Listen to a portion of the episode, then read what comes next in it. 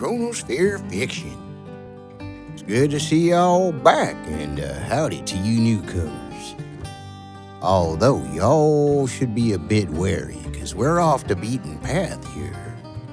This is the part of Chronosphere Fiction known as the Undead Trail. We're gonna share some stories with you out here about these parts, of which the first is known as Where Death Comes Uninvited. This here's part two.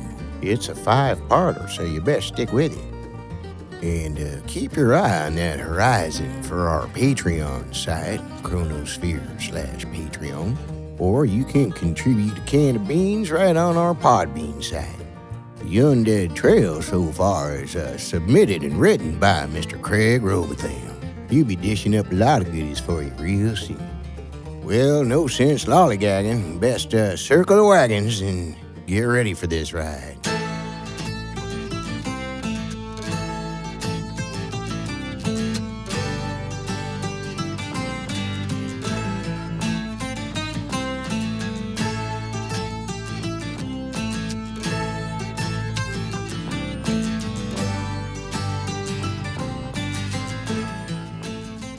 Jim Wilkes, formerly of the U.S. Marshal's Office, has taken a job as sheriff in the town of Liberty Gulch.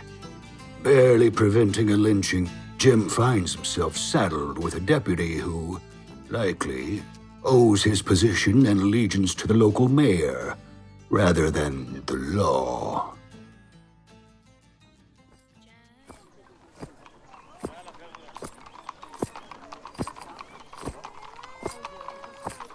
Kept me waiting there a while, Sheriff.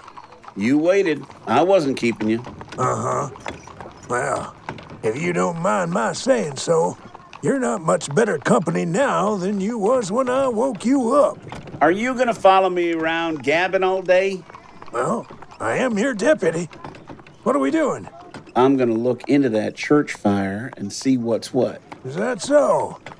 Dan, I mean the mayor, ain't gonna be too partial to that. How'd you end up a deputy, Leach? I've always been the deputy. I worked for the last sheriff. And what happened to your last sheriff, Leach? He got himself killed out in the Injun lands. Dan's always saying them savages need to be put in their places. The new world of civilization ain't got room for the likes of them, he says. And how come, as the town deputy, you ain't been the acting sheriff this little while? Well, sir, this is a part time thing with me. I got me a job tending bar in Dan's saloon. I ain't the commanding type, and there's a few around town who oppose me being appointed. Like who? Annie Deems, for one. After Dan, she's the richest woman in town. I doubt Dan would like to hear you referring to him as a woman, Leach. Now, Sheriff, you know that ain't what I meant. Sure, I do. I'm just funning with you. But since you mentioned it, I think I'll start by talking with Miss Deems. She's a strange one, private like. People around here says she's had an education. Some even say she can read Latin and Greek and some other heathen lingos like Hebrew. I'm guessing you haven't been blessed with a lot of book learning yourself. No, sir. All them letters will give a man a brain ache. Figured as much. Come on.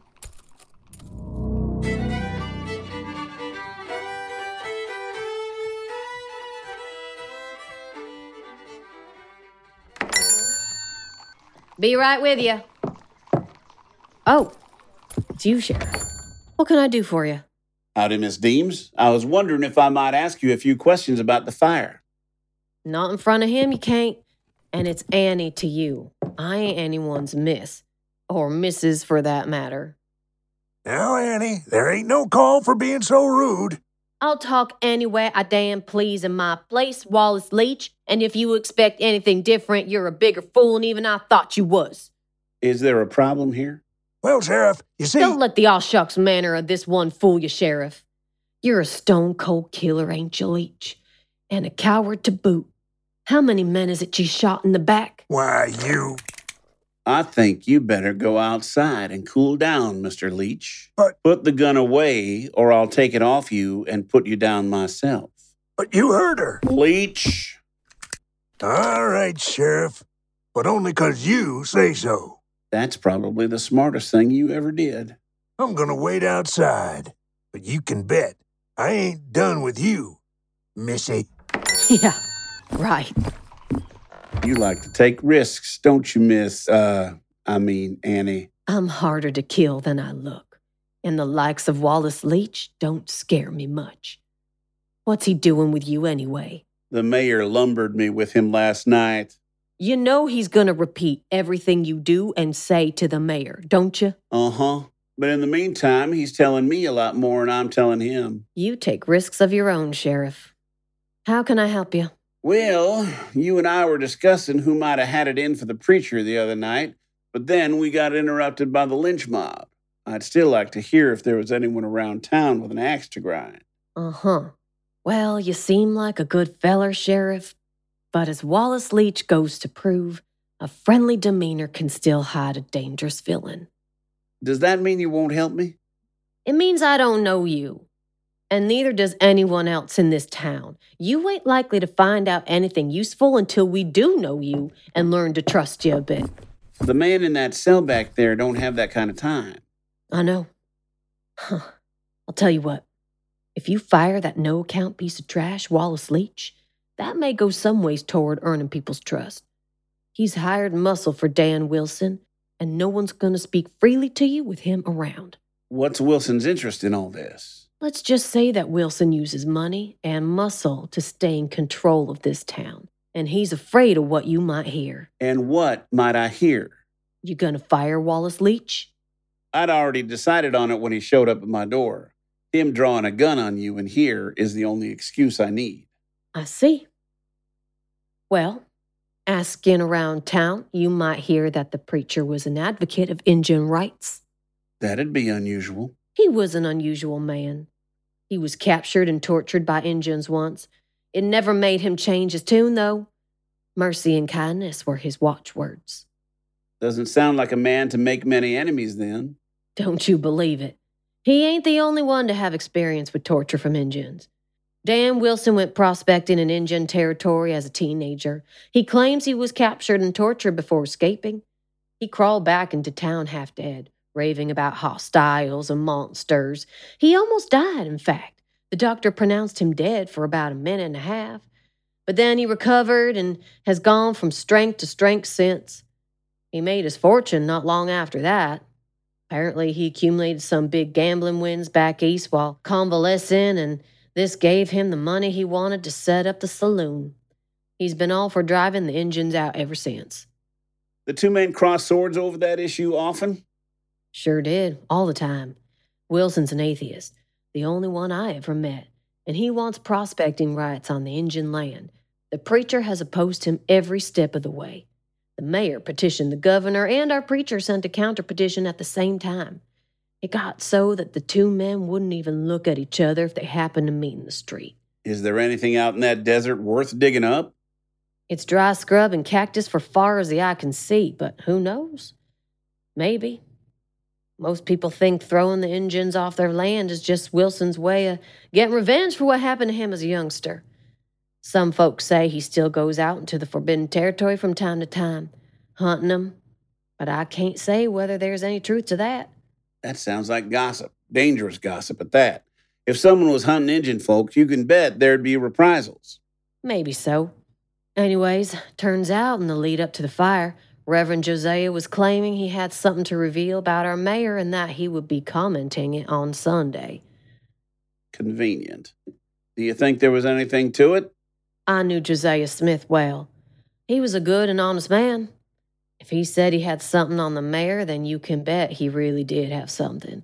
Nothing was found on his body, and all his possessions were burned in the fire, so whatever it was he had, it died with him. He lived in the church? Uh huh. He used to say he liked the feel of consecrated ground beneath his feet. Anyone around town likely to back up these facts? A few people. But not while Wallace Leach is there to scare him and to keep him quiet. Thanks for your time, Annie. You be careful, Sheriff, especially if and you think you'll be going up against the mayor. He's a dangerous man. Yeah? Well, as it happens, so am I.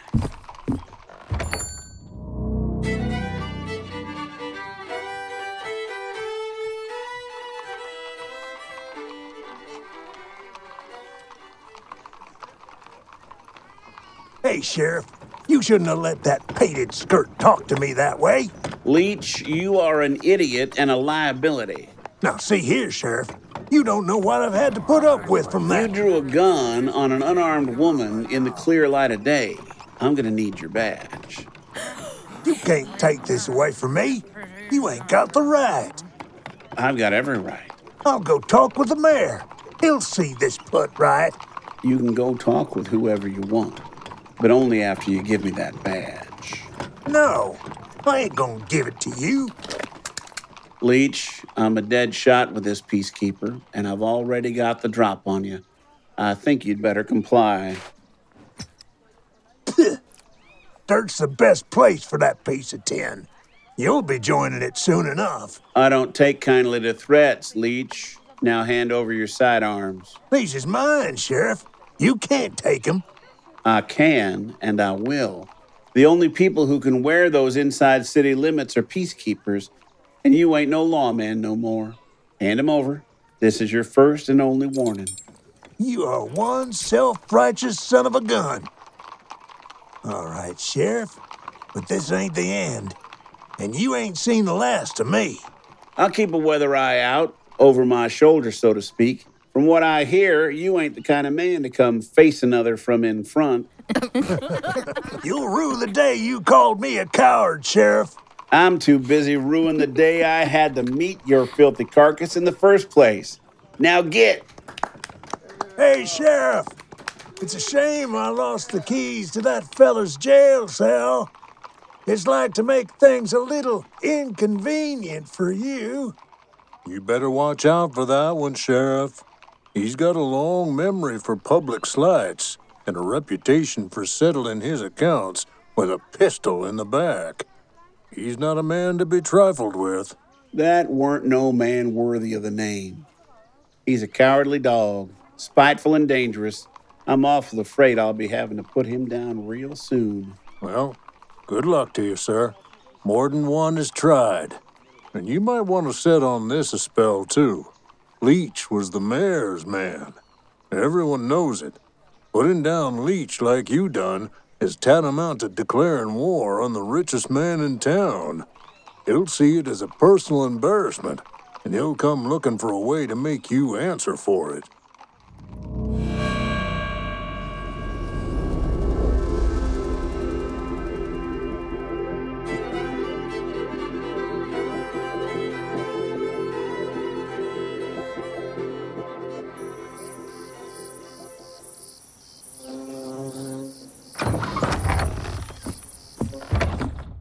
You still here, partner? You're a funny man, Sheriff. That material go over well with all your incarcerated audience? Well enough. You need anything? Uh, I could use some food. Ain't no one brought me anything since breakfast. I thought Annie might have been in. No, sir. She figures the job of keeping me fed and watered is yours now. I guess so. And she'd be right. I'd apologize that you've had to do without, except I think I've got some good news for you. Yeah? Hanging date been brought forward, has it? You're something of a riot yourself, smart guy. All right, then, out with it. I don't think you did it, and I'm willing to cut you loose. You don't say.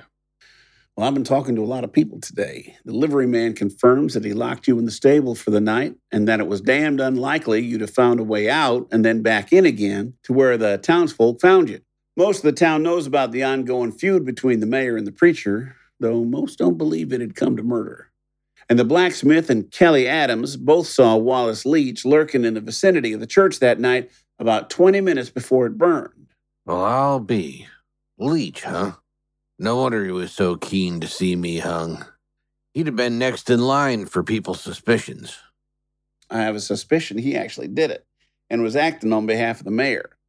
Why are you telling me all this? Well, I'd like to discuss you staying on here for a spell as my deputy. Would you discuss it over some food? sure. Give me a minute to find my skeleton key. Leach still has the cell key, right? Uh huh. Claimed he lost it when I fired him today. Here we go. Yeah, you'll have picked up a few enemies getting me out of here today, won't you? Uh huh. All right. I'll be your deputy until we get the fellas who set me up. But then I'm gone. Shake on it? Yeah, it's a deal.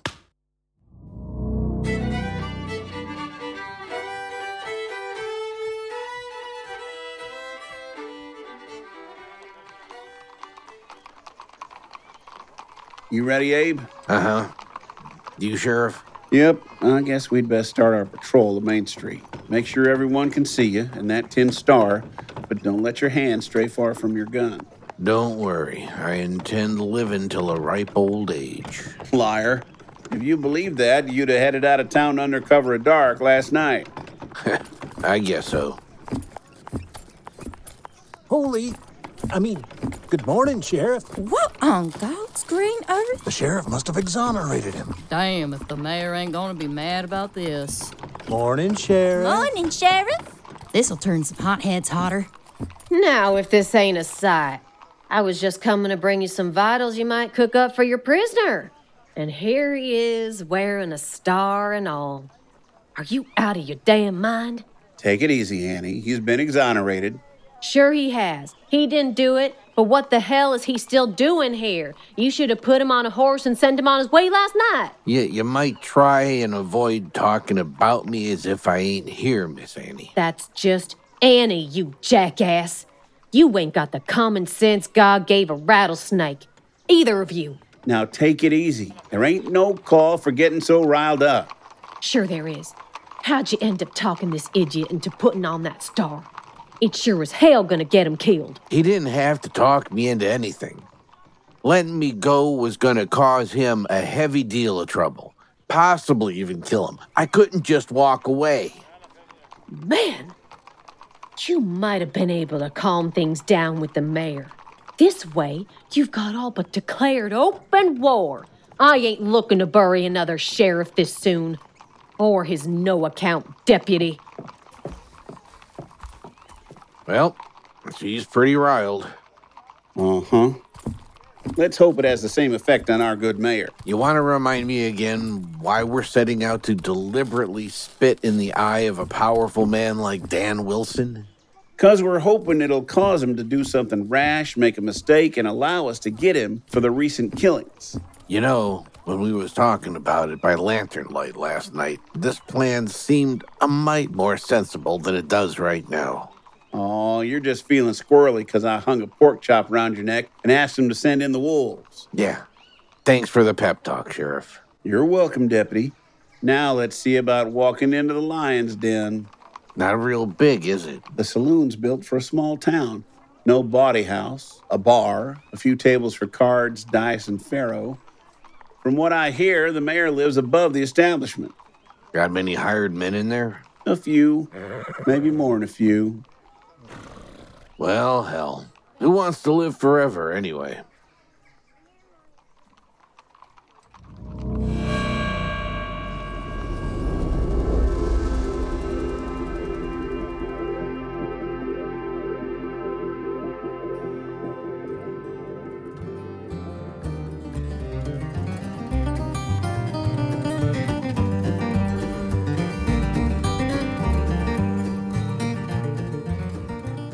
The Undead Trail is written by Mr. Craig Robotham.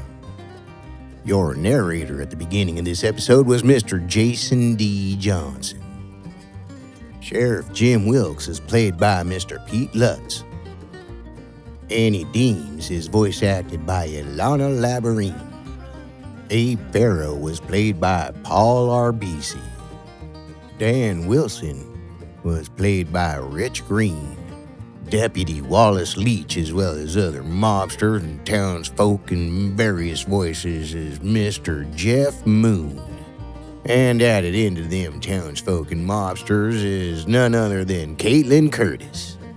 Original music is written, performed, recorded, edited, mastered, all that stuff by Mr. Daniel French at Fishbonius Sound Design. Production, editing, sound effects, Foley, sound design and whatnot is also Mr. Daniel French of Fishbonius Sound Design. Stay tuned to Chronosphere Fiction and look for more episodes of the Undead Trail because there's a lot of hairiness to come. Until then, may all your prairie nights be comfy And as usual, keep your cosmos clean.